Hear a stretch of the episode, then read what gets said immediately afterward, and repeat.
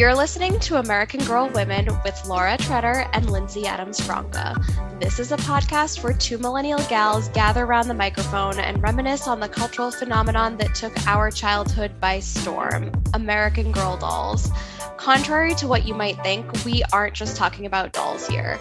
We're diving into the high highs and the low lows of getting hooked on American Girl and all the childhood memories that come flooding back. So join us and a few special guests each week as we become American Girl women.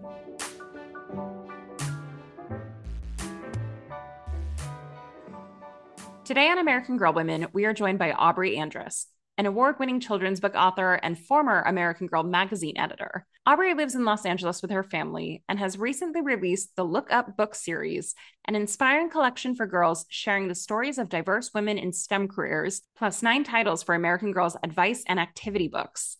Aubre grew up in the Chicago suburbs where she was a competitive gymnast and loved writing, drawing, and dreamed of designing theme parks as a Disney Imagineer. Aubre also had a strong love for AG, acquiring five dolls and enjoying the magazine where she would one day work. We are so excited to have her on the podcast today. Aubre, welcome to AGW.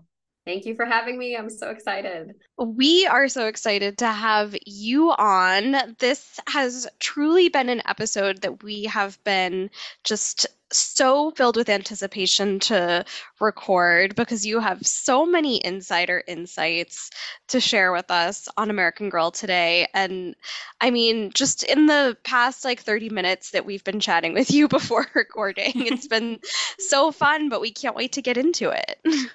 All right, let's do it. Definitely. Aubre, thank you so, so much for joining us today. It is such a dream to be able to connect with people who were involved with American Girl in different facets. And yours is a story that we haven't heard yet. So we are so thankful that AG brought us together. And, you know, we've been on Instagram, like writing with each other for the past couple of months and excited to finally have this conversation with you on our podcast. So many amazing things on your Instagram that has just brought back a flood of memories. We were talking about like all the mid 90s goodness. yes. we love a nostalgia moment. Mm-hmm. But before we chat through all things American Girl, what were you like growing up? So I was a very creative kid. Um, really liked anything artsy, craftsy, drawing, writing, um, and was a big reader. I was really into gymnastics, so like competitive gymnastics, and also did had to take some ballet for for my gymnastics, and did a lot of other types of dancing too. And I really liked playing outside. Um, I lived on a block with uh, two girls on either side of me, so we had like girl posse they uh, also had American Girl dolls. So it was like pretty dreamy childhood. Could you tell us more about being a competitive gymnast? Yeah, I mean, I wasn't like, you know, super hardcore like some people I knew, but um just uh we actually had like meets and medals and, you know, I had to I was very proud of my round off back handspring back tuck, you know, and wow. um, had to do a back tuck on the balance beam, you know, like those were the the big learning, you know, doing the splits. Like these were like the biggest uh, challenges of my childhood. So yeah. oh my God. That's I, so cool. I'm yeah. so impressed by all this because I mean, some people were gymnasts as kids and then some people were gymnasts as kids and it sounds like you're the latter those are very impressive impressive skills honestly that's amazing yeah i mean one cool thing is that like do you remember like the presidential fitness like awards you know? yeah yes. i would i would like beat all the boys in pull-ups and like i'm sure mile so yeah it oh know, my god brought me some street cred Meanwhile, I would be like not doing a single pull up, um, walking the mile the whole way, and that like sit and reach thing that you'd have to do. I would be, I'd be like barely making a dent and yeah, like was, whatever. I forgot about that. I was so good at the sit and reach. hey, that was like the one thing I could do. Like yeah. sit and reach, I excelled. Running a mile, absolutely not. Yeah. I like still am traumatized by the mile. Yeah. Um, that's really glamorous though that you took ballet lessons for your gymnastics. Yeah, that... I like hate it. I hated the ballet at the time because we were so yeah. used to flipping around and running around and you know being so active, and so the ballet was very like you know forced for me. But now as an adult, I so appreciate the ballet and yeah, you know, wish I stuck with it and would like to take some adult ballet classes. Yeah, oh, definitely. Oh, totally. I have been doing ballet for, I don't know, since I was maybe three through almost high school. And then when I moved to New York in my 20s, and then uh, during the pandemic, like there are so many Zoom ballet classes, and it's like such a fun way to get back into it, even. Like, um, there's some really great studios in New York that I was taking classes at, but like I really enjoyed like a virtual class over the pandemic. It felt like there was like zero pressure like you're just dancing from your heart. Like i was right. like dressing in like themed outfits as long as it was like long and flowy and like i can move in it. Like right. I it was quite fun. Yeah i've been looking into some virtual options because i do not feel ready to just like step yeah. into a studio, you know. Right. Like eases you back into it. yeah.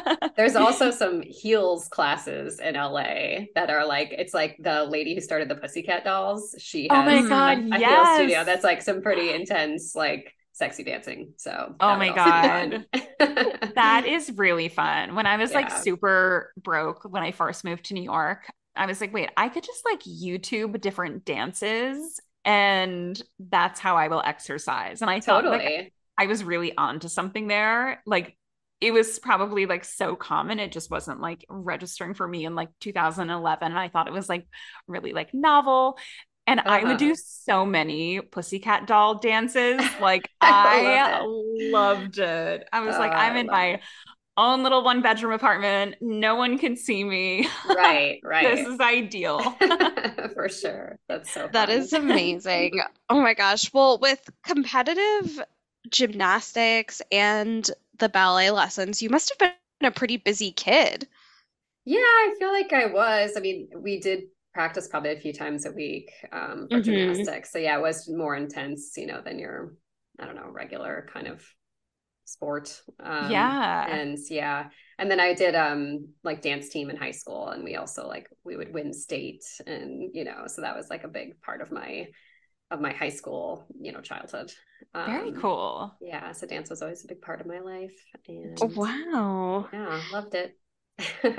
was there anything in particular you remember from your childhood and not to like you know, put the cart before the horse here that you feel like, oh, it makes so much sense that I loved that. And that's, you know, what sort of led you to become a writer or engage with, um, you know, AG in the way that you did? Like, could, were there like seeds of that sort of in your childhood, a sign of what was to come? I think so. Like at a pretty young age, I kind of realized that I was like a big consumer of like kids media, like TV, movies, theme parks, whatever. You know, I like, I don't know, I just really liked consuming things. Yeah. And, and and I was creative. So I was like writing my own stories and drawing things and making maps of the neighborhood and like that kind of thing. And then at somewhere probably when I was around like nine or 10, I kind of realized that like adults were making things for kids.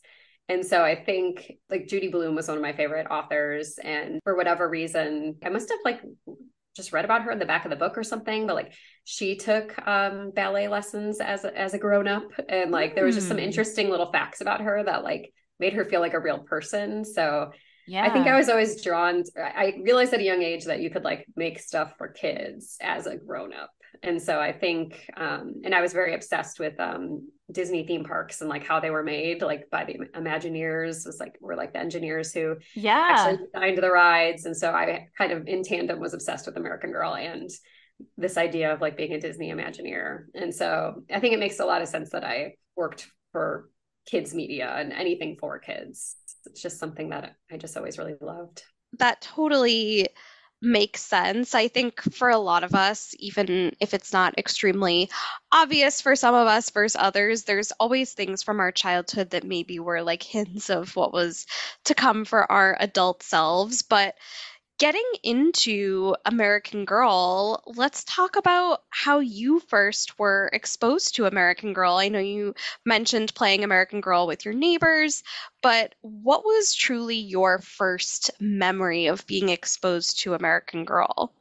So I do have a vague memory of my mom showing me the catalog, and I confirmed the story with her. And when she was pregnant with my sister, so I was t- about to turn six. Um, mm-hmm. She wanted to get me a doll, so I feel like this is a common thing where like the new baby's coming, so then like you're given a doll, um, at, like some kind of you know extra special birthday treat. Yeah. Um, and so she says she remembers like so it was this was I was born in 1984, so this was like around 1989 or 1990 and she remembers like showing me the original like catalog with just the three dolls and that i picked out kirsten um, from that. And so i got her for my sixth birthday. Yeah. I don't remember do- getting her but i vaguely remember looking at the catalog so. Yeah. Do you remember what drew you to kirsten or did your mom have any insight into that? I don't remember like I really don't because I'm surprised I wouldn't have picked Samantha or Molly because they had brown hair like I did. But um, maybe I just liked her braids a lot. For, so for gymnastics, I used to, my mom used to French braid my hair and then like tuck it under, kind of like Kirsten's little loops, you know? Yeah, so I love that. Maybe it was, maybe it was the hair. That's so fun. And were yeah. you the first of your friends to have an American Girl doll?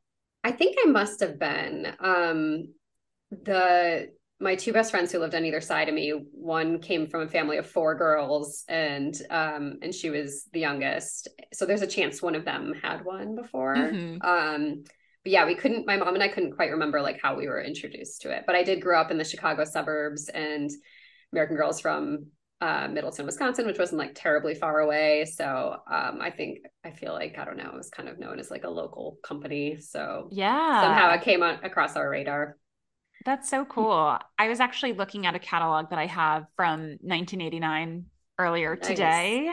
And it's so interesting to see just the three dolls there. Just... Yeah, I would love to see that catalog.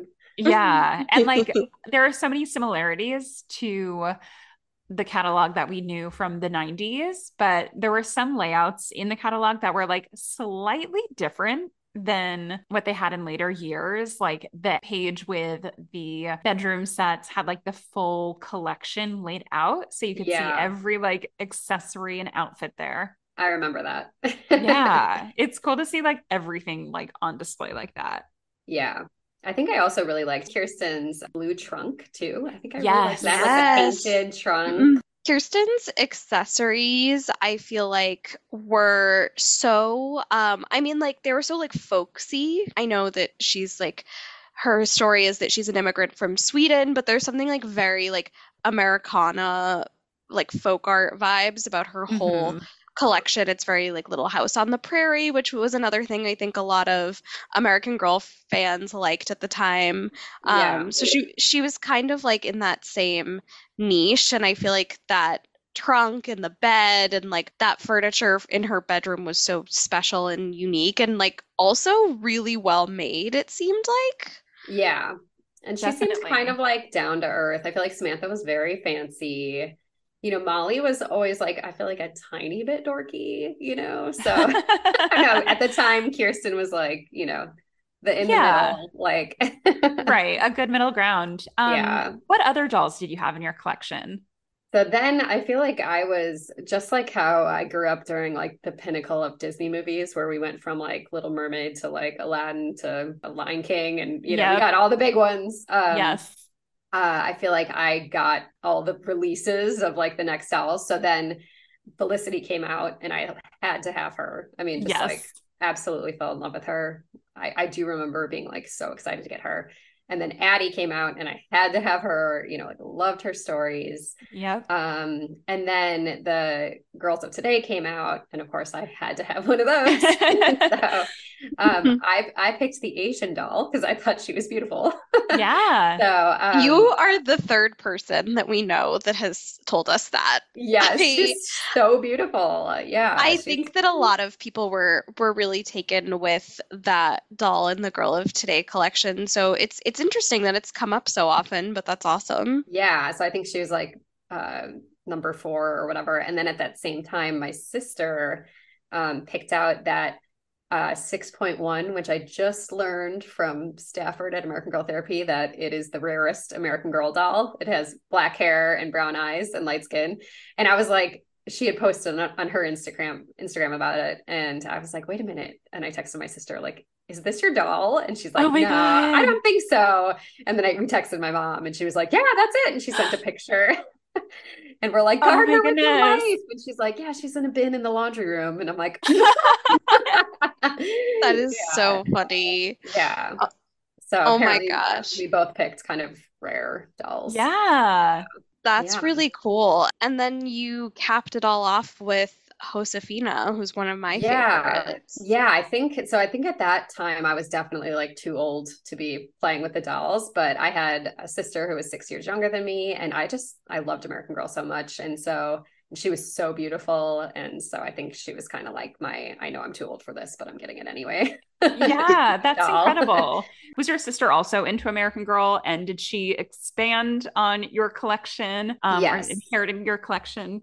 Yeah, she definitely expanded. She got the Bitty Baby then when Bitty Baby mm-hmm. came out, um, because Bitty Amazing. Baby did not exist um, for me. So we got her a Bitty Baby. Then, like I said, she got one of the girls that look like you. I feel like she probably had another one or two, and I just can't remember. Um, but I feel like I was the one that was super obsessed, and then she also, you know, yeah, would kind of tag along. Um, and we would play together. We would sometimes make um like stop motion movies of our dolls.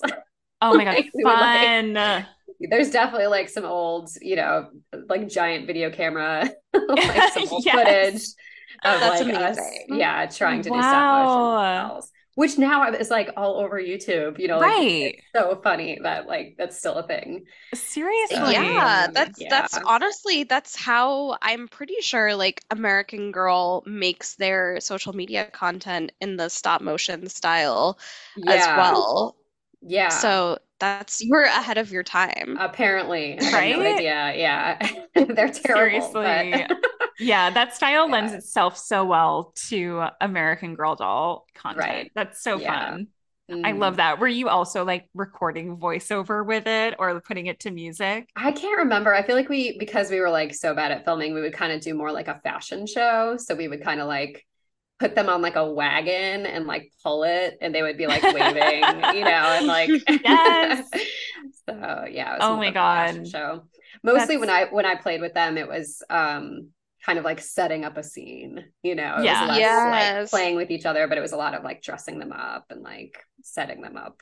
Yeah. Yeah. That's something that I kind of forgot until I started, you know, talking with more people about it. But when I think of the ways in which I was playing with my American Girl dolls, I personally feel like it was really all about just changing their outfits and like making sure their hair looked the way I wanted it to, and then like posing them in like a furniture setup or something like that.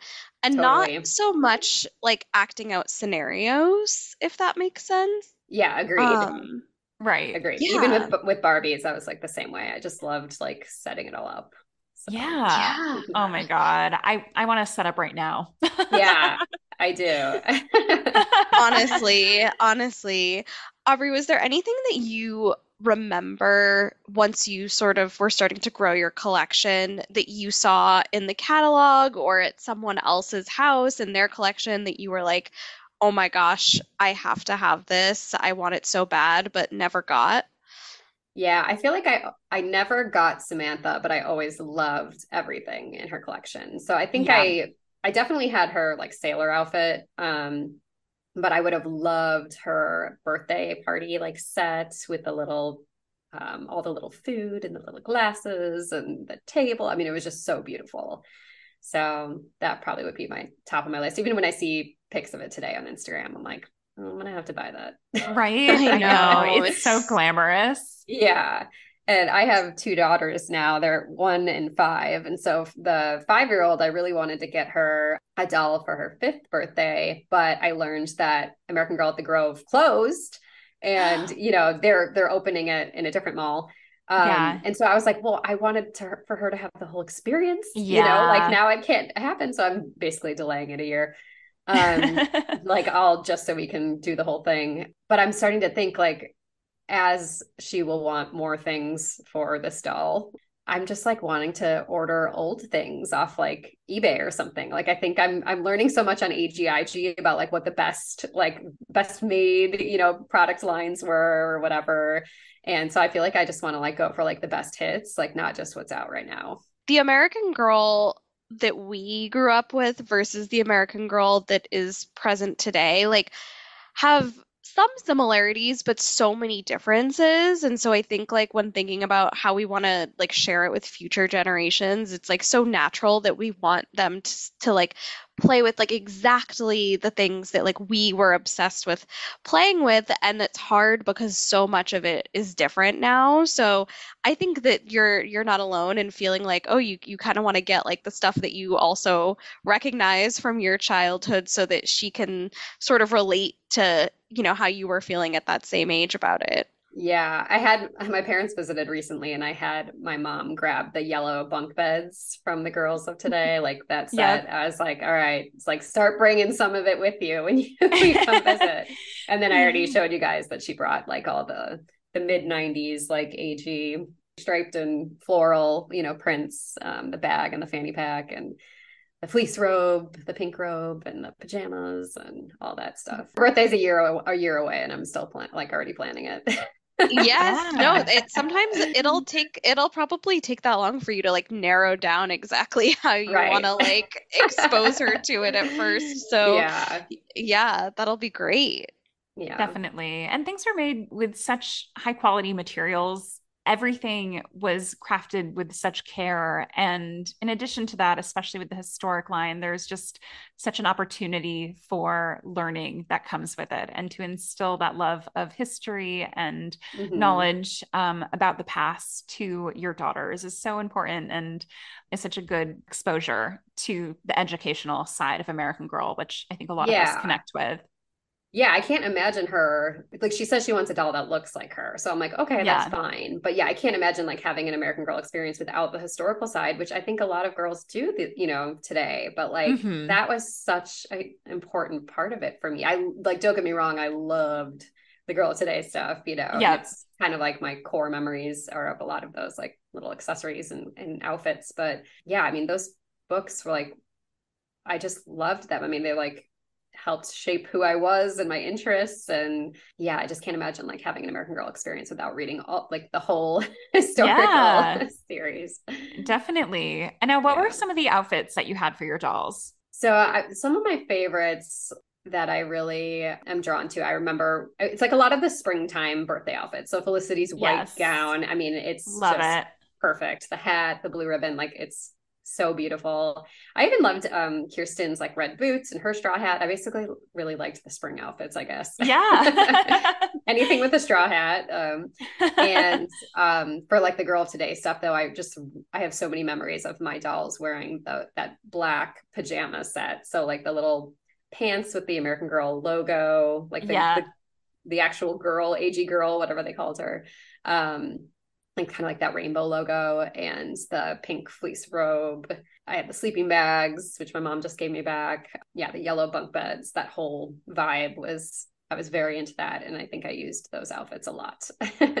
yeah. That catalog spread of all of the girl of today with the sleep wear, especially with the bunk beds, like that was such a fun, like iconic moment for the brand. Yeah. Like it, it went from like historic dolls only to like a sharp turn into modern day and right. having those options available was just like so much fun that yeah, was such I, a great collection yeah i wanted everything right did you have any of the clothing that you could wear I don't think so. I had this shirt that said like "Proud to be an American Girl." Yeah. oh, I one. love that. Um, was it white yeah. with the stars yes. on it? Oh yes. my god, yes. Yeah, Love loved that. that one. And I feel like I had a red sweatshirt with like a black American Girl logo. Like again, maybe that AG girl. And I think it had like a black and white piping like at the mm, sleeves cute. and the crew neck. Um, but that was it. I never had any of the the dolls like historical costumes, even though I yeah. loved that. I remember in first grade, someone in my class came to school on Halloween in the full Kirsten outfit, and her mom had oh my God. it and sewed it and she had her you know she had blonde long hair so she had the whole hairstyle. I mean it was perfection. And i just remember being like oh my god one day. wow. yeah. That is so fun. I feel like those like historic outfits that you could get from American Girl were something that like such a small percentage of the population got to enjoy because they were so expensive. Like yeah. and not all of them were like super practical, not that they need to be, right. but the quality was like so good and I feel like they you just didn't have enough occasions to wear them, you know? For sure. I think even as a kid, I recognized that. I was like, this is incredible. But like, where, where am I wearing it?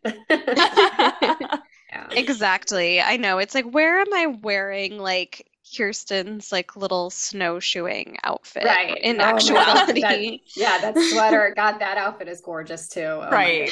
Yeah. Shall we segue into some of the questions behind how you came to be involved directly with American Girl? Sure. Awesome. Um, so I guess, Aubre, if you want to tell us, how did you end up getting your first job working at American Girl? Yeah, well, as I've mentioned, I grew up in the Chicago suburbs. And um, one thing I, I also forgot to mention is I feel like growing up in the suburbs, I would go to like the museums downtown a lot. Mhm. And they had the Fairy Castle at the Museum of Science and Industry. It actually was featured in American Girl magazine Yes. once. Yeah. Yeah. Yes, we actually posted that on our Instagram Okay. um, a few months back. That Yes. looked incredible. You've seen that in person? Yeah. So the Colleen Moore's Fairy Castle, that's what it was. Yeah. Yes. so beautiful and so i had like i definitely had um, and then there's also like these miniature rooms at the art institute of chicago so i definitely like had an appreciation for dolls and miniatures and like Yeah. just like a love for that my grandma had the giant victorian dollhouse. um you know just like was clearly like into dolls but Yeah. so then um, I went to the University of Wisconsin Madison, um, which is just a few hours from Chicago, and majored in journalism. And it never dawned on me, like while I was in Madison, that um, Middleton was right next door and that that is where American Girl was headquartered. I truly had no idea. And until one day when um, our journalism school just like sent out an email about an internship at AG, and I just freaked out and applied and um, went in for my interview, and I got the internship, and it was like the most exciting thing ever because that is incredible. yeah, even though it's a super corporate, like not very exciting headquarters, I'd still like you walk into the lobby and they have like display cases of all the dolls and you know, Bitty Baby. And like then I just went into a meeting basically with HR, but it was just so exciting. And I was able to talk about how I played with the dolls and show them a letter I'd sent them when I was younger. And um yeah, Oh it was goodness. just like very I felt very comfortable there because like yeah. it's like every day when I would go to work, it was there's dolls set up everywhere. So it was like I would see Kirsten or I would see Felicity. You know, it was like these were like my friends growing up. So it was, yeah. yeah, it was like very a nice way to start my like big girl job. like Definitely. having my childhood toys surrounded. right. It's very surrounding me. disarming. yeah, yeah. Yes. Right? If only So- we had the opportunity to be amongst dolls at work, Laura. Right. I know. Aubre, Yeah. what role did you have in your internship? Yeah. so I started as a public relations intern. So that was super fun. Um, I realized pretty quickly though that so I was like writing press releases about the books or the dolls or some new products. And then I quickly Yeah. realized that I wanted to be the one like making those products, you know? Okay, Uh, interesting. Yeah. But I and I- also we sat right by the um the library, which is where like the historical researchers sat. And so that was so cool just to kind of peek in there and like see all the books on their shelves and, you know, know that they were working on the dolls. And um, so, and then I just got super lucky that at the end of my internship, um, a position opened at the magazine and that like almost never happened. So it was like truly Wow. just like a couple, you know, one lucky thing after another that these opportunities Right. opened. Um, and so I applied and and I got it, which was super exciting. And I almost fell over dead. that is incredible. Yeah, Um, yeah. I'm sure that was so exciting. And prior to, you know, obviously starting this new job at the magazine, Mhm. um, was the magazine something that you were engaging with on a regular basis um, when you were in your peak American Girl years? Yes, for sure. Just like with the dolls, I probably read the magazine for too long. you know, I started, started early and stayed too late. Um, and yeah, I remember seeing the magazine for the very first time. There was like a local bookstore that I liked, and one day it was just there, and I was like, "Oh my god!" Like I literally remember that Yeah. moment. You know, seeing that first issue, and I just consumed it in one sitting. You know, every time, every time it came, just immediately had to open it and read it cover to cover. Loved all the crafts and the stories and the interviews with girls and help column and the mini mag and you know Right. paper, paper dolls back in the day. oh my God, the paper dolls. I was going to ask what your favorite section was of the magazine, but it seems Yeah. like you had many. I know. I th- I just like truly loved it all. It was probably like Yeah. the crafty stuff. Like I loved Yeah. any um I loved all the, you know, the books too. So like that groom your room book. Like I loved Yes. anything that was about like bedroom decorations, so like personalizing your space or like making locker decorations or like, you know, something like that. yeah, that's Ugh, fun. Did you ever see did you ever see the Tiny Treasures book? Oh god, yeah. yes. that yes. was so fun. yeah yeah i mean i was all over all those books like had every single one and i really want to find them all now right? yeah because my mom does not have all of them and so i'm gonna have to do some some ordering i also recently Yeah. ordered the uh, first issue because i have a, a small collection of magazines. I basically kept, kept all the ones that i have something featured in yes. um because i couldn't keep like all of them. So there was oh, not too long ago i donated a bunch of back issues like and i'm looking back on it being like i probably should have given that to somebody who like cared about that you know Oh, like instead of just like giving it to goodwill. So i bought the first issue. Yeah so i could Yeah. have that because if i'm remembering correctly at american girl we did not have the first issue like really? yeah, we had like almost every issue, like, you know, in an archive. And for whatever reason, like we did not have any more of the first issues left. Like I'm sure there was like one in a lockbox somewhere, Yeah. but um yeah, that I could not access like the very Oh my early God. issues. That must Oh, have been so cool to like go through the archives and see the Yes. issues that you grew up with. That's yes. Really cool. And now when you started at the magazine, what was your department within the magazine? What uh what was your function there? Yeah, so there was just a few editors on staff. So I was the associate editor, which was like the junior editor, you know, and so I would do a lot of the reader submitted content. So the stuff um, that girls would send in, so the letters in the beginning, you know, the Yeah. art, artwork, like any special reader submitted features we did. You know, sometimes we would like give us your party ideas and we'll feature three winners, you know. Um, and so there was two ladies on staff who like whose like full-time job was to read the mail basically um and so we were always just kind of going through tons of letters from girls which was so fun i feel like it was such a privilege to go through those you know because some of them were just like pouring their heart and soul out you know and- Oh, yeah so it was really cool to see those letters That's incredible. oh my and, gosh. And the letter that you wrote to American Girl, do you remember what that was about? Yeah, so that was actually more of like a product development, like little catalog. like, you know, me, my sister and I like came up with all these ideas and um like a camping set and like all this stuff. And um we drew pictures of like what the product would look like. And and then like literally like a month later they came out with a camping set and we were like, did they take our idea? And it was like, no, of course not. They could like produce, you know, an entire product Oh line in a month. Yeah. Oh my goodness. we were excited that we weren't mad, you know. yeah. Um, yeah but yeah so that was so my first um, position yeah was associate edi- editor i had that for uh, a year and then lifestyle editor was the position i got next because someone on staff left and so that was another like stroke of luck um, because that's the best job by far i think and that was all the like crafts and recipes and parties and photo shoots and yeah it was insane like Oh my God. the first day i started i knew like that was the job that i needed to get eventually yes. and um, it was like truly a dream. It was like being a mini Martha Stewart, and um, just every day was different, and it was just so fun. That Like, is incredible. Yeah. What were some of the parties or crafts that you were working on that were particularly fun?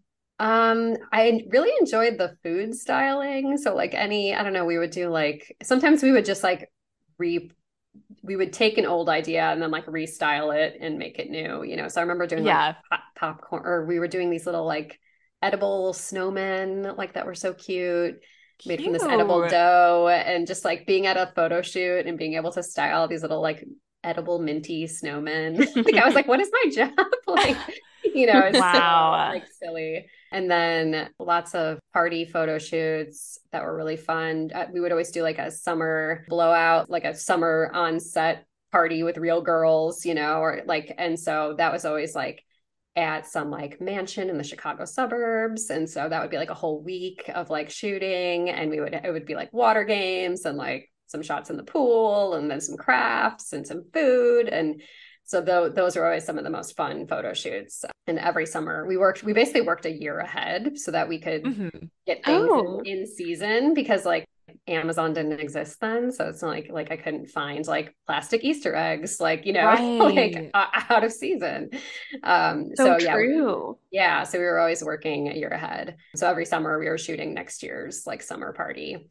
Oh, that's um, interesting. Oh, yeah. That's really cool was there anything that you encountered during your time working for the magazine that you noticed was different from, you know, when you were a reader yourself? Not really. It was kind of surprising to me, like how things have stayed the same, even though they've changed so much, you know, and how girlhood is still very like similar, even though clearly there's there's social media, there's cell phones, you know, there's a lot of differences, but at its core, you know, friendship troubles and, you know, problems with your parents and with your siblings, with school, you know, they all really are kind of the same. And so I think maybe like, you know, the design of the magazine is going to look a little trendier and different, but it's still like at its core the same kind of issues that we were facing. And I feel like that's yeah. how anyone who works like for kids media probably kind of like feels this way where it's like you have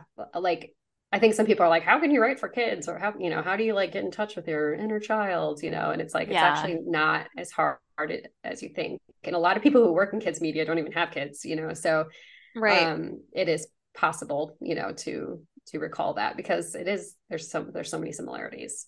I would imagine, especially like with reading the reader submitted content, that you would come across so many things that were just universal truths for all of our childhoods, regardless of whether or not you had the internet or didn't have the internet in like your peak childhood years. Like I, I think you're 100% right. Like even you know in the magazines that like Lindsey remembers from her era versus the ones that I was reading in like the early 2000s, it, it really is pretty impressive how universal they are um, and timeless in a way. And I think that's why a lot of people on Instagram also like love revisiting them because you're just like, oh, I remember when I felt like this. Like, yeah, I remember it like it was yesterday.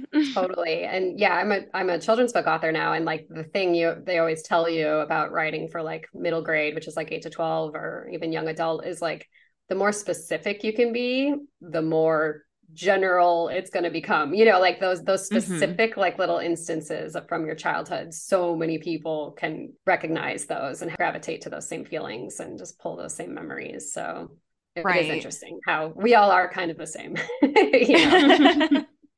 definitely and laura i love that you said that the content really is timeless and was timeless and i think for people that are revisiting American Girl and seeing the magazine for the first time in, you know, 20 plus years, it really just brings you back and the content feels fresh still.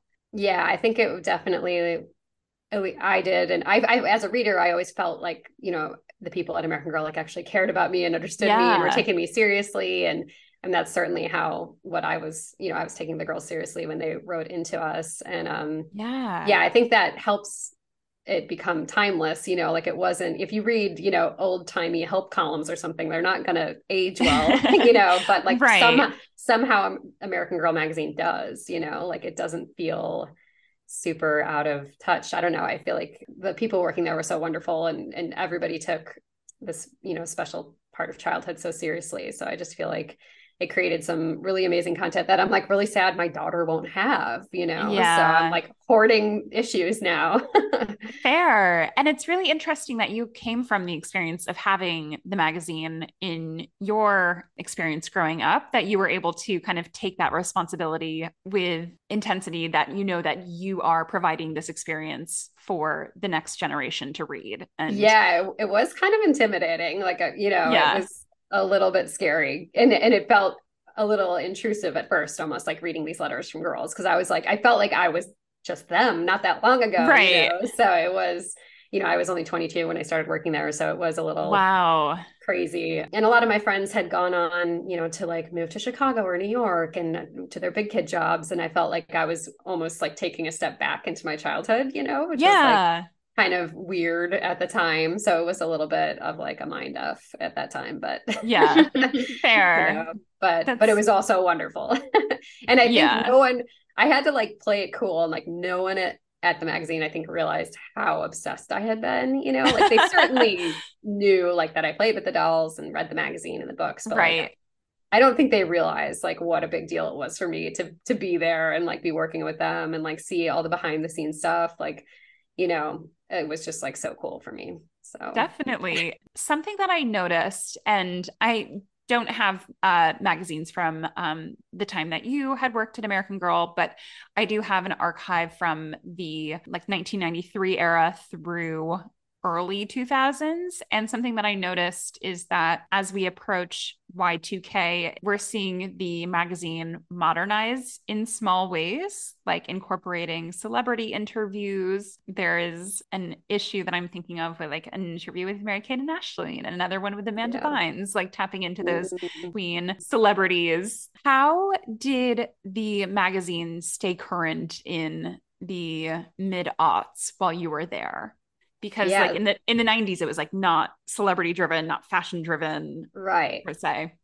I believe there was a period of time where the magazine was like possibly like farmed out to some agency in chicago for a few years. Like i might memory is fuzzy but that could have been like during that time because when i worked there it was like a pretty strict no celebrity rule oh interesting. we i was there in like the hannah montana era and it was just like who knew what these celebrities were going to grow up and become you know? Right. so, like we were like yeah it was just like a pretty hard and fast rule. Like i remember one time we like threw around having bindi irwin on the cover. And i think that would have been like really cute and like probably would have worked but it still was like even her it was like me you know? And that was probably the height of paparazzi and you know yeah. and like Lindsay and you know all that Paris Hilton and everything. So I think everybody just kind of wanted to stay away from celebs. So um, at that time we might have been a little bit out of touch. You know, like there wasn't we weren't going to have that celebrity aspect. So one of the things I did when I worked at the magazine was like I think at least like I don't think it was as frequently as once a month, but I was trying to gather everyone to like watch some current TV shows and stuff. So I would like record like an episode of Hannah Montana or whatever, and we would like yeah, I'll get in a room and like watch it. You know, like I would I would have some I don't know a few hours of like what's currently on Disney and Nickelodeon, so we could like try to stay a little bit more up to date. You know, right? Um, I don't know if anything like officially came of that, but I'm sure it helped us like you know pick maybe a little bit more trendy ideas, like you know maybe like take a pass on the bowling party. You know. like and pick something else, you know? Yeah. Um, yeah. And there was something else I was going to say. I lost my train of thought again but staying current. Um, Were you ever discussing like social media or technology in the issues? Not really. That was like, mm-hmm. that was uh, a weird time because it was like social media was like, you know, Facebook. I I was one of the you know first people to get facebook in college like you know our, right. our university so like my coworkers were just getting on Facebook when I started working at American Girl. So that was super annoying to me because I just had like four years of like terrible photos of me going out with my friends. And then suddenly they're like friending me, like, you know. Oh my God. Yes. Um, yeah. So yeah. And we, we did, we barely had a website at that time, like the magazine, like we had a very small fun for girls section that I was, th- that was actually a big part of my job too, was trying to like update this website and maybe like take some behind the scene videos and like try to make that more current but yeah, it was a weird time where I think we were learning that kids were having cell phones and we are like, oh my God, like, what does this mean? So it was definitely like a transition period, I feel like. yeah. Oh, that's interesting. I would love to see some issues from that time and kind of expand my knowledge of that that's yeah. really interesting yeah. to hear how American Girl approached the changing times for sure. Yeah. Yeah. I think we were figuring yeah. it out as we went. yeah. No, I think that makes that makes a lot of sense. And to the point, like you don't know how like the trajectory of like a celebrity will be and like you want them to be a good role model. And especially like celebrity culture at that time was like really toxic, like the way like, right, celebrity culture was talked about. Yeah, so, so toxic Mm-hmm. You know, like girls don't need to be exposed to that at age like seven, right? Yeah. Like we see it everywhere. Right. Like have a safe space for them. Right. Right. And, think- and you know, they're gonna get exposed to that stuff one way or another from some outlet. It's it is nice, like to Lindsey's point, to have like a safe space or like a designated space where it's like, okay, here's one uh, media outlet directed at girls that's like not full of pictures of celebrities or anything like that and i think it again kind of goes back to like the timelessness of it um where you know if it had, had taken that approach it, it wouldn't be like the universal that we think of it as being mm-hmm. today yeah. And now that I think back to it, I was there when um, some of the movies started coming out, like the Molly movie and the Kit movie and the Felicity movie. So I feel yeah. like we did we did interview probably Shailene Woodley like for a feature, you know, so there was and she wasn't like yeah. a thing yet, you know, but so I think there was a way to incorporate some like coolness, you know, like she's in a movie, yeah. um, but it's still like more safe. Um, and then of course, and then she went on to be on the Secret Life of the what was the American, show she was on? The, oh my god! Yeah, like she was pregnant. American teenager. Yeah, where she yeah. was pregnant. Yeah, I know. So you truly like never know. um, and then what else is I going to say? Yeah, so I think maybe Abigail Breslin appeared, yeah, in an issue too. You know, um, yeah. as an interview, and then we would do things like just like interview a cheerleader who was on a competitive cheer team. So like there still was like a cool factor of like real girls mm-hmm. without having mm-hmm. like celebrities. Yeah. How, how did you find the content for the things that weren't like submitted? Were there calls to action? Maybe that like were different from like the help topics. Like, for example, how did you find that like competitive cheerleader? Were there calls to action like throughout the magazine, maybe for people to submit stories like that? Um, that's a good question. I feel like it was just uh so we had an articles editor and that was kind of her job to like find these stories. And yes, sometimes girls would write in and we would like hang on to a letter and be like, "Ooh, this could be like a good feature."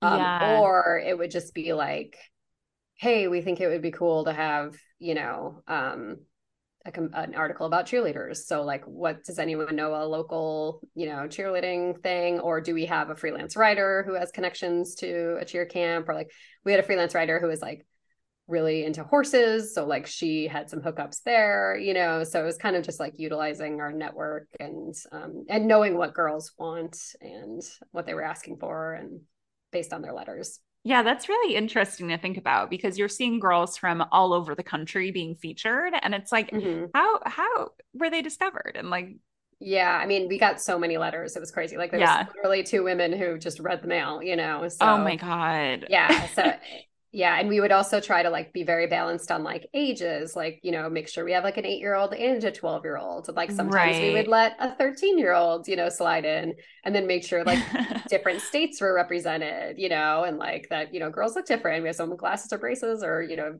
like we wanted to make sure everyone felt seen and, and represented sure so. i did not even realize that they would be even paying that close attention to like the states that people were coming from to make sure it was like even representation but that makes so much sense. Oh yeah. I mean on one of my first days working there i remember looking at an illustration that was sent in and my boss was kind of like scanning it and it's literally an illustration of a bunch of different girls like playing on a playground. And she's like okay everything looks good. Um, ask the illustrator to make one of these girls in a wheelchair just so we can like you know make sure everyone feels welcome. It's like the kind of care they were putting into one of the, the illustrations on the back page in like the game yeah. section to make sure that there was like people felt represented and that so yeah I, I, mean anything that appeared in that magazine. There was so much thought that was put behind it. Wow, that's incredible. Oh my gosh. Someone DM'd us about how they were featured in the magazine, and I want to see if it's from your era and if you recognize it. Oh, that'd be so fun. And this girl wrote into our American Girl Women DMs on Instagram and said, I submitted an essay to them when I was 14 about horse abuse. Oh no. They, Yeah. they wrote they wrote back and said, That's a little too dark for this Oh magazine. my God. Do you want to do a story on shampoo? And then she submitted the photo from the magazine, and it's you're not going to be able to see it, but I'll like I'll like send it Okay. at some point. But it's Oh basically like God. her with a horse talking about how she's like using the shampoo on her horse and herself, and it's like Oh really wholesome and cute. But I, I love how they gave her the opportunity to like still contribute, just Right. like maybe not with that exact story. Take it down a notch. Yeah, but I thought that was so funny. This Uh. looks like maybe it could be from like mm, like 2002 or 3, judging Okay. by the style that it appears as. Like it reminds me of my early reading years of the magazine, but I thought that was so funny because I, all I wanted was to be like featured in this magazine, and yet I never submitted anything. Right. Right. Yeah, same. I don't think I did either. Same. So crazy. Yeah. Like That- I don't know how I thought it was gonna happen for me without submitting anything. Right. Right. Aubre, when you were there, did they continue with the real girl signatures throughout the magazine? Yeah, yeah, we had real signatures. Yeah, I had to gather the school photos. Uh, Oh we my would goodness. only uh, one thing if you look at really old issues, it probably says their it might say their first name, their last name, and even like their hometown and their state. And then Right. it- you'll notice in further issues that it's just like a first name and like a state, like for safety Yeah. reasons. Yeah, we would even blur out if someone sent in a photo and it had the name of their like school or something on it, we would blur it out. Um, Right. yeah, That's so smart for sure. but yeah, we definitely had the real signatures, which is very cute. Yeah, that was something that I had always wondered about. And we had posted something a while ago where um the signatures were featured on the page. I think it was like a heart to heart story where girls Mhm. were giving advice. And one of the um one of our followers was like, Oh my God, that's me. And Ah, I was like, so I cute. have to know, like, is that your actual signature? And she said it Yeah. was. Yeah, Like yeah. they had her like mail in her signature for it. Yeah, I mean, most girls signed their name, so we would never Mhm. really even have to ask. And then, yeah, Yeah. like part of the process of making the magazine was someone was scanning in all those signatures and all those photos. Wow. You know, so That's so interesting. yeah. Then and then fact checking to make sure it all That's lines so up. You cool. know, That is so cool. and then Actually- another another annoying thing we had to do is they they we would always ask them to give us their birth date, and we would have to calculate their age based on when the magazine was actually publishing. oh. Which is usually a oh. year away. Oh, so it was like a math problem, you know, like every time we were like publishing a little reader feature. Yeah, we're Oh like, okay, check the God. birth date and when is the issue is this coming out? Okay, so they're gonna be nine, not eight. Okay. Yeah. Wow, the level of detail. that is Yeah. incredible. Yeah.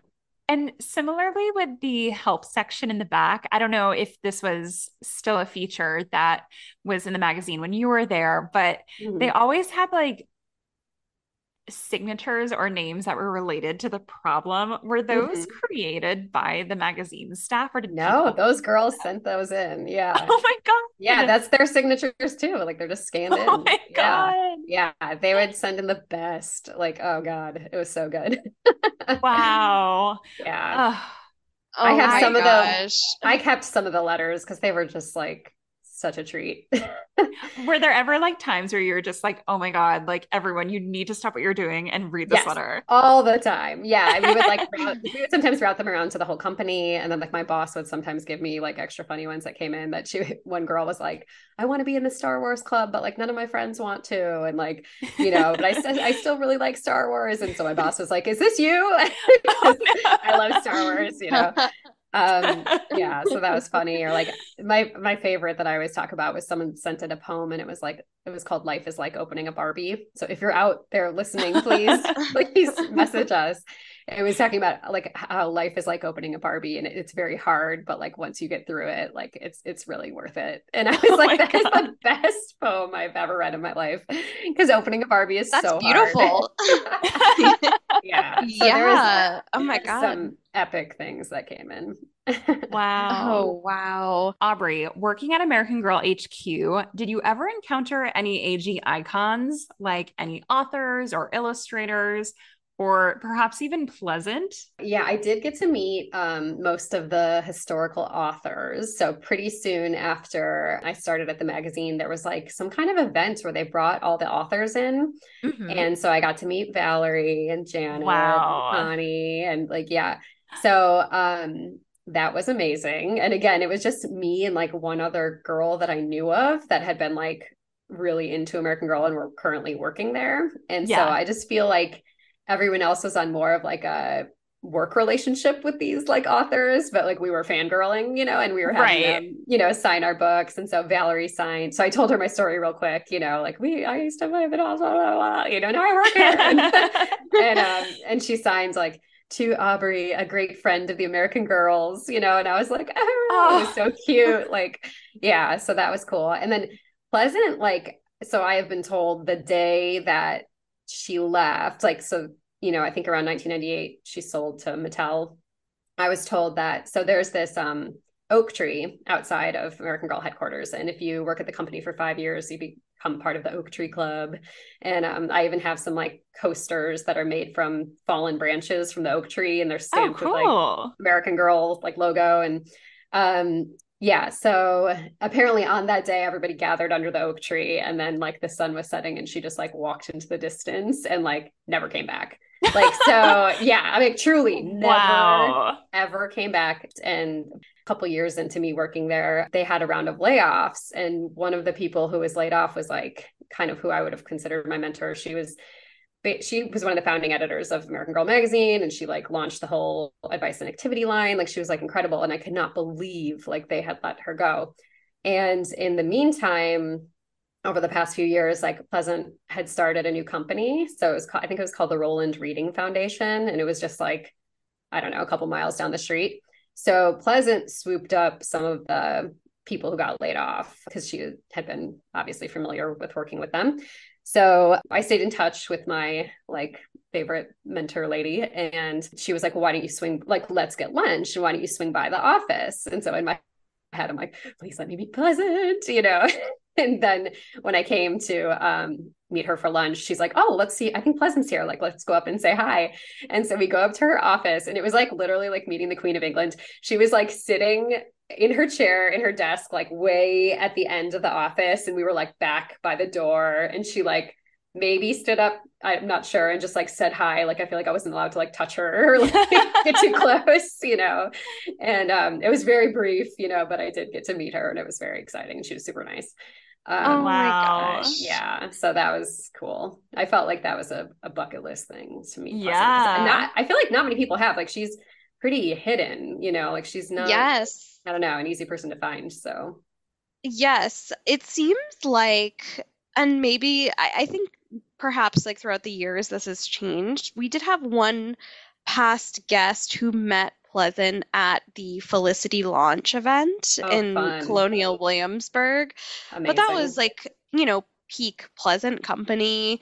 And it does feel kind of surprising that we don't really hear from her much at all from like you know the early 2000s to present day and i think like there have been so many articles written recently about american girl nostalgia like it's been featured in the new york times it is kind of shocking that like she hasn't like commented or right I don't know. Yeah. We have no idea what she thinks of all this. Yeah. I mean, I think she like I think this was her thing. Like I'm gonna sell it and I'm I'm done. And she is stuck to her guns. you know, like mm-hmm. there is mm-hmm.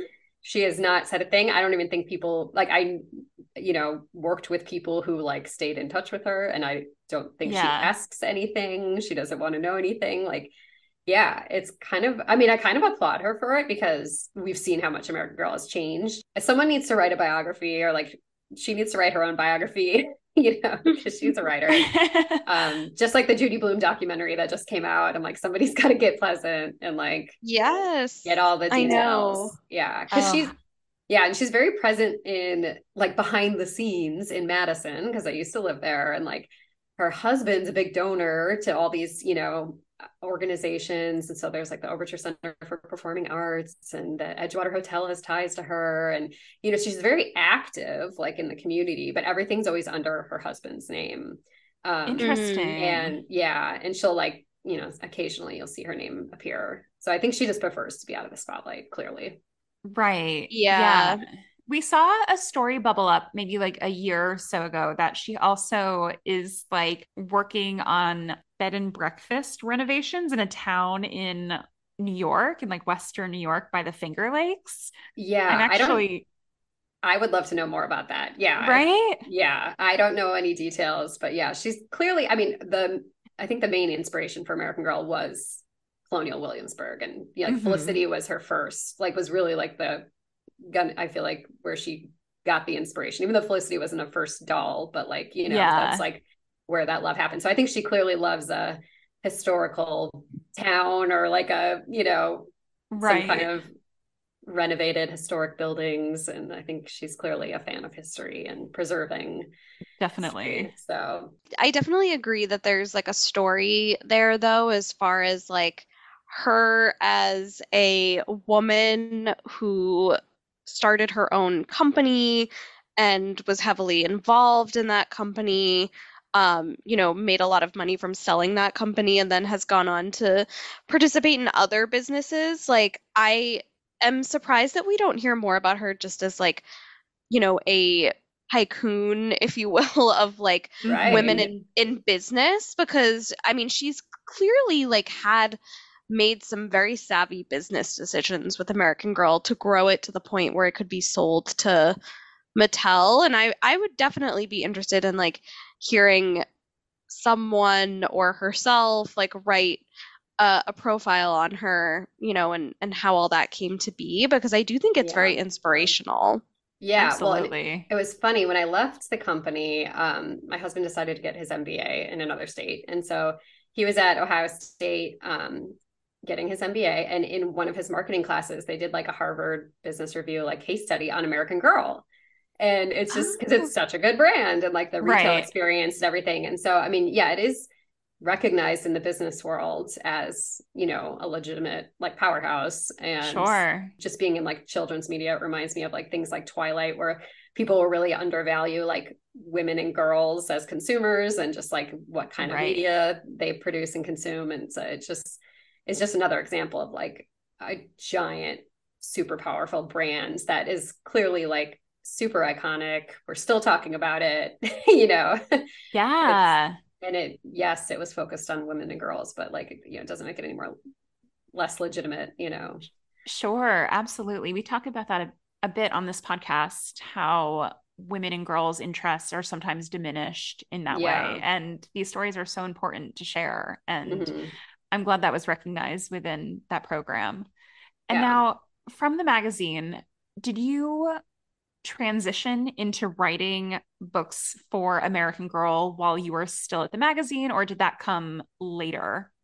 A little bit later. So basically, um, the book department and magazine department were very separate. We sat mm-hmm. by each other, but so we had like the historical ladies sat downstairs, like, and they did the fiction right next to the product development people. Mm-hmm. Um, and then we were upstairs, the magazine, and across from us was the contemporary books. And so we were all very like operating separately, even though we were very close to each other.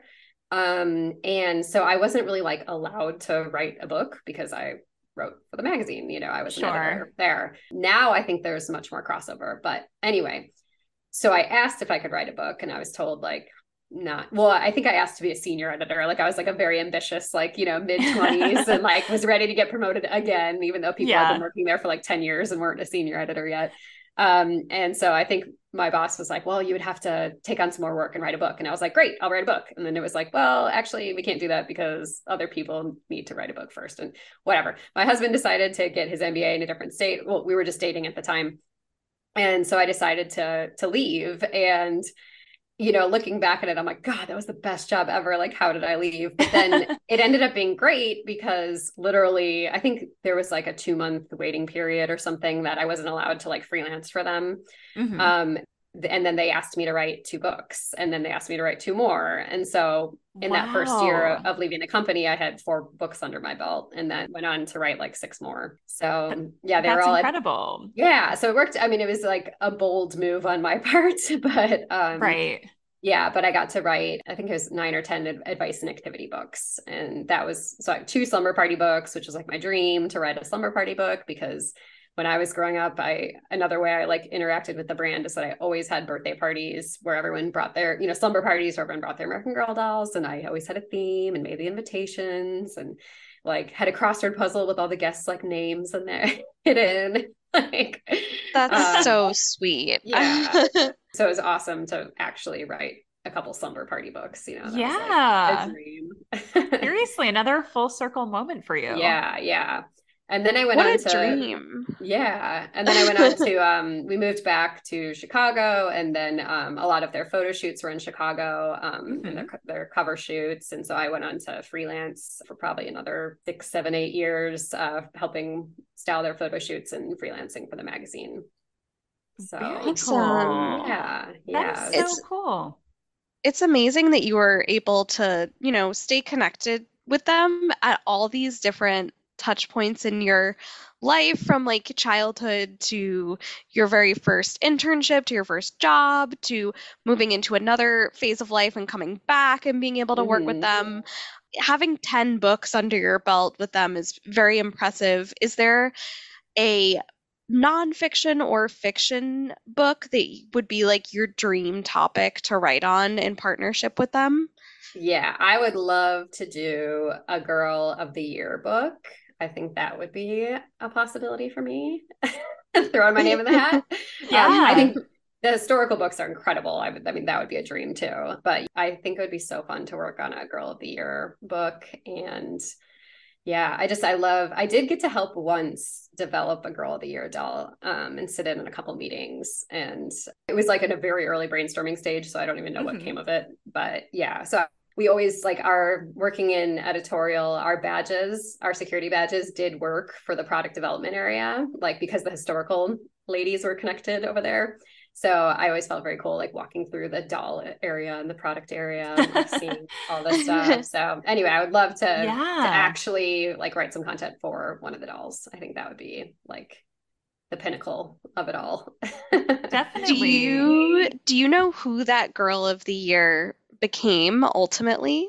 I don't like. I, I, was thinking of this today, where I was like, "What? Like, what did we talk about in that meeting?" I feel like they just brought me in because I was the youngest person who worked there, and they were just trying, like, trying to pick my brain. you know, that's um, fair. Yeah, amazing. So. In writing these books, or maybe even for future endeavors of working with American Girl, are they providing you with the topics, or are you pitching your ideas? Yeah, so it's all work for hire. So basically, they develop the concepts in house and then hire a writer to execute those ideas. And so that's, uh, you know, they come up with the idea based on their marketing research and mm-hmm. you know mm-hmm. what their needs are. And um, so a lot of times, a lot of the times though, it was just like literally like, okay, um, we need a slumber party book. It's 96 pages. Go. You know, or like, wow, we, we need a quiz. We need two quiz books. Uh, pitch me some ideas. you oh know. Oh my god. So, and yeah. how do you how do you approach writing these books? Like what's your methodology there? Yeah, I mean it was kind of similar to the magazine but just, you know, bigger, you know, longer. Yeah. Um, we were always trying to do something new and something different. So it's a lot of brainstorming, which is like a really good skill that I learned there. We had like these epic brainstorming sessions, for example, in a slumber party book, just coming up with a lot of themes and letting your editor you know pick the best ones. And then there's always like a format that you're following. So we're going to have our invitation we're going to have our favor we're going to have our, our at least right. one or two recipes we're going to have a game you know we're going to have like a little intro and a little outro about helping your parents clean up you know? And um yeah so there's there's always kind of like a format and then you're just you know playing within that sandbox of trying to come up with some new ideas What's the mm. thing that you mm. missed the most about working there once you left? Yeah, so I have um, so much. And uh-huh. sometime around like 2020, when like everyone had a crisis, I was like really thinking about the answer to that question because I was like doing a lot of freelancing children's book writing and felt like I was on a hamster wheel. And so what I loved was like photo shoots, was being on set with people and real kids, actually interacting with kids, was like kind of doing something different every day and being involved in like the whole creative process from start to finish and like being able to brainstorm an issue and then also like see it in my hands, you know, come to print.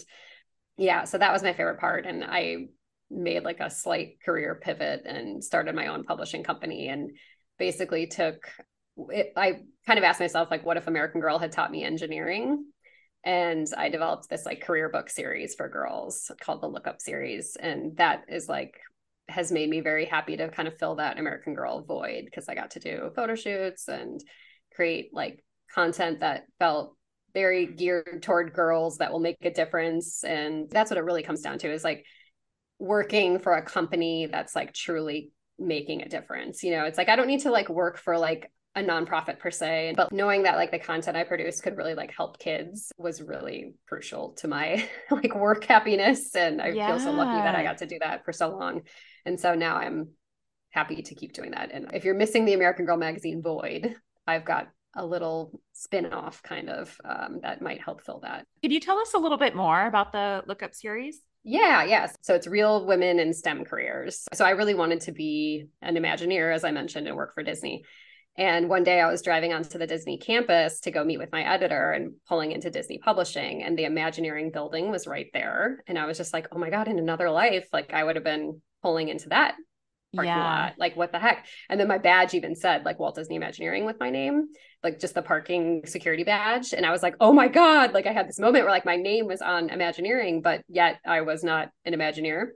And kind of asked myself, what if American Girl had taught me engineering? And so I found these ladies in STEM careers. So, I, of course, I got my theme park designer and I have an ice cream scientist, a toy engineer, video game developer, and a beauty chemist. And so they're wow. just like, yeah, like a fun biography series with, of course, I did like crafts and recipes in the back, like activities um, that are kind of like STEM focused and some journaling prompts. And wow. Um, yeah. And what age is eight to 12. Eight to yeah. 12. Yeah. Oh so my it's goodness. very, very much AG vibes, but it was it spawned from me missing that American Girl magazine void, you know, and and just loving creating like, you know, content for kids that just helps them get through childhood and helps make them be better people and also helps girls in particular. that was just like a really a really nice mission to work toward, you know, especially when I was in my 20s. Absolutely. And I feel like there's such a need for number one books that explore different types of careers because I think we have such a narrow view of what's open to us at a young age. Um, but then also specifically that are highlighting women in those various mm-hmm. careers as well. And I think it's so clear that like this is su- such in the same vein as American Girl. It's the same goal, I feel like, at the end of the day, which is like to empower young girls and right. i i love that concept and there's so there's unlimited options really for what you could cover too because yeah. you know women are so present in so many different industries now so i think that's mm-hmm. awesome thank you yeah and it really like after you know 2020 and social justice movement and stuff and being a mom you know a lot of my friends who are also moms were kind of talking about like different you know content for kids that's diverse and you know celebrates everybody. And and i kind of had this moment where i was like yeah duh. Like i've been doing that you know since i was 22 like as i mentioned like yeah. my first day on the job my boss was like make one of these girls in a wheelchair you know and so and we went out of our way to make sure we had diverse girls on the cover and like i think american girl did people have opinions on the the doll selection but you look at the magazine, like we did, I think, a pretty good job of like showcasing diverse girls. That also made me want to like do this on my own where I was like, I'm gonna put some diverse women on the cover and like really mm-hmm. I want girls to continue to to see that. That's incredible. And it's really in the spirit of AG of showing girls their potential and showing the options that are out there, especially like coming from like being a 90s kid where I thought my like job options were like doctor, lawyer, and like not realizing like what opportunities were really out there for myself until, you know, even like graduating college, I was like, I don't know what I want to do. And then it was kind yeah. of like a moment being like, wait, like I love like all things beauty. I could go into the beauty industry. Like this right. is an option. Like, yeah, no mm-hmm. one puts those pieces together for you. It's insane. Right. And, and as a kid, like just as I mentioned earlier, that like, you know, something that seems so specific can actually be very general. When I was a kid, I was really obsessed with what I was going to be one day. Mm-hmm. And that's why I was obsessed with Imagineering and potentially working at American Girl. And, you know, I wrote letters to both companies. And, yeah. um, and like I didn't have an engineering book for me, you know, especially right. showcasing a woman. So it's also just like kind of writing the book that I wish I had when I was a kid, which is this Tracy theme park designer. You know, this is the book I needed to help me become an Imagineer, you know? Yeah. Um, so I just like kind of filling that void. And yeah, there's some insane studies out there. Like if you ask a seven year old what they want to be and ask them again when they're 17, there was like this study in the UK that mm-hmm. it often hasn't changed and you know and their answers are usually just based on either their parents or what they see in the right. media so they might be like an athlete a pop star you know like these yeah. unrealistic things and but yeah the fact that like the job you've chosen at age seven is like what you might have in your mind as you apply for college is like right so right like you know oh like there's God. more options out there and then i love too just that american girl i think, feel like a lot of us that were obsessed with american girl in history went on to be historians and you know right. writers and so that's cool too that american yeah. girl had that impact absolutely and now mm-hmm. looking ahead Aubre, what could we expect from you for future projects? What are you working yeah, on? Well, basically working on the lookup series. I'm selling books direct from the website now. So that's a big was a big project. So I'm just kind of still getting the word out there and I would love to do more books in this series. But yeah, that's the big the big project right now, just getting the word out. That is incredible. Yeah.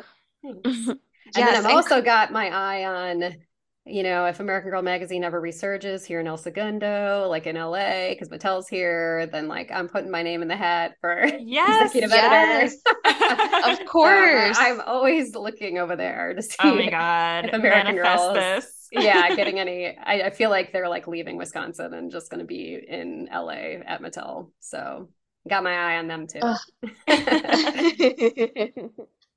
Amazing. Oh my gosh. Well, congratulations on, you know, launching your book series and also, you know, being the sole controlling factor of it as well, which I think is a very, very big deal. Thank you. and of course, and I guess this is a perfect segue into our last question that we ask all of our guests. Aubre, what's the lasting impression that American Girl has left on you? I feel like it was very much reminding me that it's okay to be myself and to have confidence in my own interests and just who I am. And but also to like care for others and fight for other people and for what I believe in, you know. So I feel like um, there certainly was an element of like political activism, you know, running under these these books. Always in the magazine sharing stories of girls doing good things and volunteering, and I I certainly wasn't doing anything like that at that you know at that age. And I remember, do you guys remember the Big Help from Nickelodeon? Oh yeah, yes. yes. I would like like sign up for the big help but then like wouldn't do it you know like or my mom would be like go pick up trash in the park yeah um, but anyway i feel like it was always like inspiring me to be a better person it's incredible that this brand had such a big impact on us all to be more empathetic, kinder, to really care about our community while also kind of instilling that sense of being proud of who you are as well. And I think with the magazine showing that diversity and raising up girls' voices from around the country had such a meaningful impact. And it's incredible that you were there behind the scenes, encouraging the next generation of girls to feel that same AG spirit. It's really yeah. amazing. Thank you. It was an awesome job. It was the best. it truly was. And thank you for sharing all of these like insights with yeah. us today. This is yeah. so I know. So My mind is my mind is blown and I feel like we covered so much, but I'm sure there's like even more we could I know, yeah. I know. I was thinking that the only other random story I was going to tell was um, I was at the American Library Association conference um, in DC last June, like pretty soon after I had my second kid. And um, Valerie Tripp was there. And so I was like, I got to go say hi to Valerie, you know. And she was yeah. signing books because um, she has a new book series, like a new Girls in STEM book series, uh, fiction for National Geographic. Oh, wow. And okay. um, so I was I wanted to go say hi to her. And when I got up there I kind of explained who I was again you know like the same awkwardness like when I met her when I was like 22 and um she was like, "Oh, I I like saw your name that you were here, and I was going to reach out to you because we've both written for American Girl and National Geographic, so we're like part of a little sorority together." And I was like, oh, "Wow, yeah!" And it was the sweetest thing ever. And so then I gave her one of my stickers from you know my new book series, and she put it on, and I was like, "Oh, so cute," because it was oh like a goodness. Ruth Bader Ginsburg quote, like "Never underestimate the power of a girl with a book." And um, so she wow. was wearing a, a lookup series um, oh. sticker so that was very exciting for me incredible oh my god yeah. that's that's so amazing i'm i'm so yeah. glad that you just dropped us that anecdote. It's such a nice, nice thing to know that Valerie Tripp is as nice as like we would all hope that she. Is. Oh my god, yeah, she is ridiculously nice. Yeah, I mean, each wow. each person she was signing a book for, it was like as if she like knew them. You know, like just Aww. striking up a conversation. like truly the nicest person ever. That is incredible. I'm so yeah. happy to hear that. Yeah. She's truly so incredible. She had such a great interview with Sydney. I um, listened to that. Did you hear yeah, that? Oh my god! I feel like yeah. I learned so much. She was sharing such yeah. interesting info. That was like a crash course in writing a historical book for American Girl. So I was like, deep, deep, deep, deep, taking notes. yes. Well, she's great. Aubre, we have a couple games that we'd love to play now um, to right. wrap up the podcast. Mm-hmm. And the mm-hmm. first is going to be our dinner party game which okay. is if you were to invite any two historical characters to a dinner party, and this could be anyone from the dolls themselves or their friends or family members or frenemies, whoever you'd like, which two characters are you bringing to dinner? So immediately who came to mind was um, Samantha's, is it Aunt Cornelia? Yep. Is that her name? Yes. yes. yes. Yeah. Because I just remember, I haven't read the books in so long, but the Samantha books, but I just remember her seeming so glamorous and like I would just love to have lunch with her and hear more about her life and also get like the deets on Uncle Gard oh, and oh, yeah. their house situation and adopting Nellie. And yeah, I feel like there's a lot to learn there. I also like almost was going to say Grandmary, but like I feel because I have a lot of questions for her, but I feel like she wouldn't answer any of them. Like I wouldn't learn anything. So not her. So then I'm gonna go to um, Felicity because Ooh. she was like, I just feel like she would be a lot of fun. Um, Definitely. Yeah, and I I know you guys had mentioned uh, maybe changing the question to who would you want to go on a road trip with, and I oh yeah, Felicity for sure. yeah. Yes. Right. Yeah. Those are two like really strong, forward-thinking women that would be so fun to be in conversation with. Like, yeah, love their energy. Right. Lots of spunkiness. Right. Absolutely. No, they're definitely like in the same, they're written in the same font, if you will, for sure. yeah. um, all right. Well, moving on to our celebrity question. Aubre, you gave us a list of your favorite celebrities. I'm going to pick just one, and okay. you're going to say okay. which American Girl doll you think he would have. And I'm going to make it extra hard. Well, I think this would be the case regardless, but uh, he probably doesn't even know what American Girl dolls are. But which doll do you think Harrison Ford would have? okay.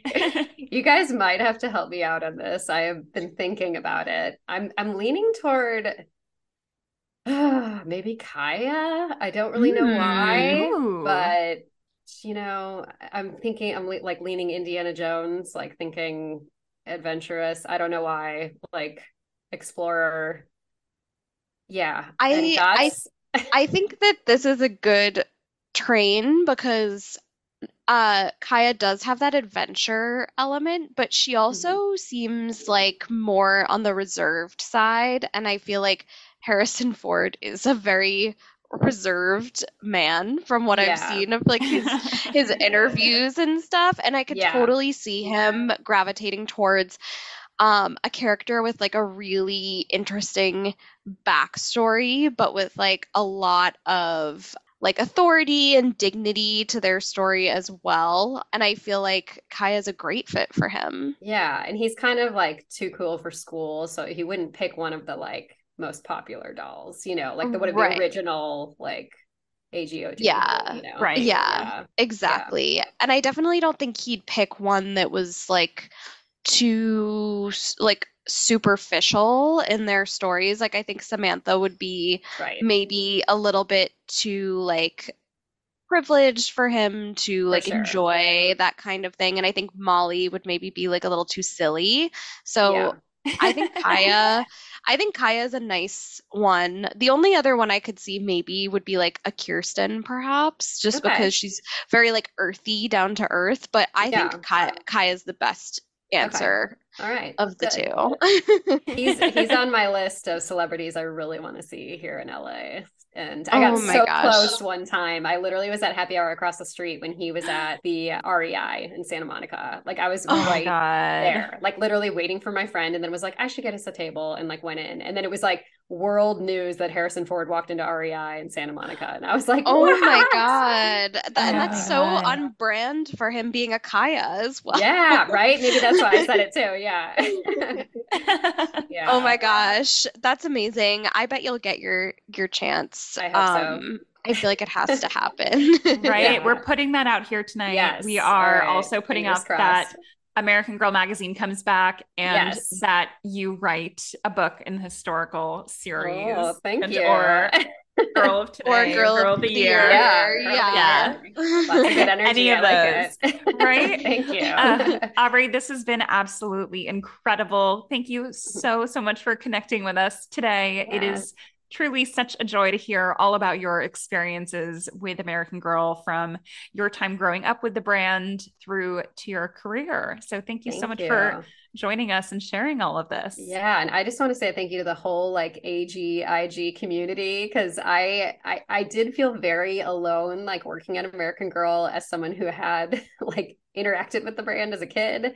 And I think I, I like had a lot to process and there was no other like adults to process it with. so it's been so nice to like see everybody like kind of come out of the woodwork and like you know, I- like after I left American Girl, they gave me a, a doll that looks like me, and they kind of like make you know add little accessories just to make it look like you. And I remember feeling so weird having the doll in my home office because I was like, are my friends gonna think I'm crazy? But I was like, I worked there, like I'm allowed to have a doll, you know? Like yeah. I was very proud to work at the magazine and on the books because I knew like most you know more girls could afford the books or mm-hmm. the magazine and I know, I know a lot of you yeah. know, the dolls were out of reach for a lot of people. And so that was important to me to kind of like stay connected to books and magazine. And so, yeah, when I see grown women who are like never got the opportunity to have a doll, it's like, yes, buy it. That is so amazing Right? when they can do that. Like, absolutely, buy Absolutely. it. I just, I love that so much. Agreed. I'm going to go buy Samantha's birthday set now. Yep. All the furniture. As you should, as you should. Well, thank you everybody so much for listening, and we'll see you next time.